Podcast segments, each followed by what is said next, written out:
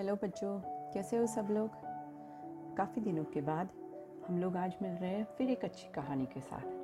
बच्चों, पता है, आज जो मैं कहानी कहने जा रही हूँ, उसका शीर्षक मैं आपको अंत में बताऊँगी।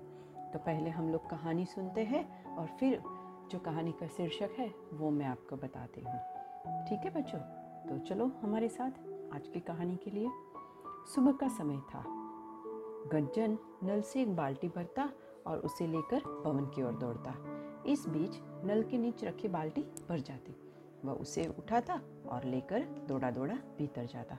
तभी कंधे पर अंगोछा डाले, हाथ में धोती और लोटा लिए एक व्यक्ति वहाँ आया। वह बोला, भाई, जरा बाल्टी दे दो, हम भी नहा ले।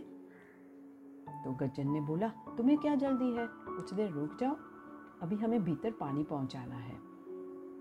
तो उस व्यक्ति ने कहा बस एक बाल्टी दे दो ना, झट से दो चार लोटे पानी डाल लेंगे, उसी में हमारा हो जाएगा।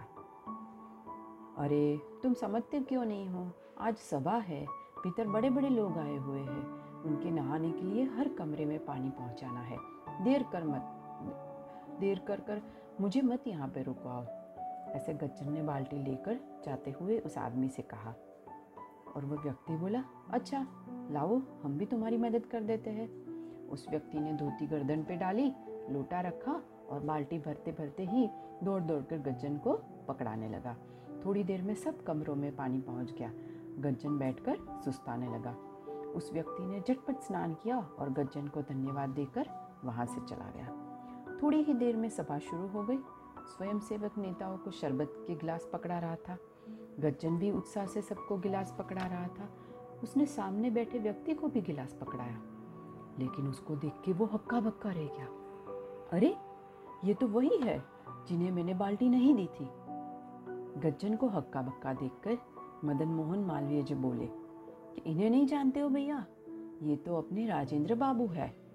गज्जन ने राजेंद्र बाबू के पैर पकड़ लिए और क्षमा मांगने लगा और राजेंद्र बाबू मुस्कुराए और गज्जन को गले से लगा लिया। सादगी के पुजारी ये राजेंद्र बाबू और कोई नहीं बल्कि हमारे पहले राष्ट्रपति बने। राष्ट्रपति भवन में भी, रहने पर भी डॉक्टर राजेंद्र प्रसाद के रहन सहन में कोई अंतर नहीं आया। वे सदा एक साधारण किसान की तरह ही जीवन बिताते रहे और देश की सेवा करते रहे।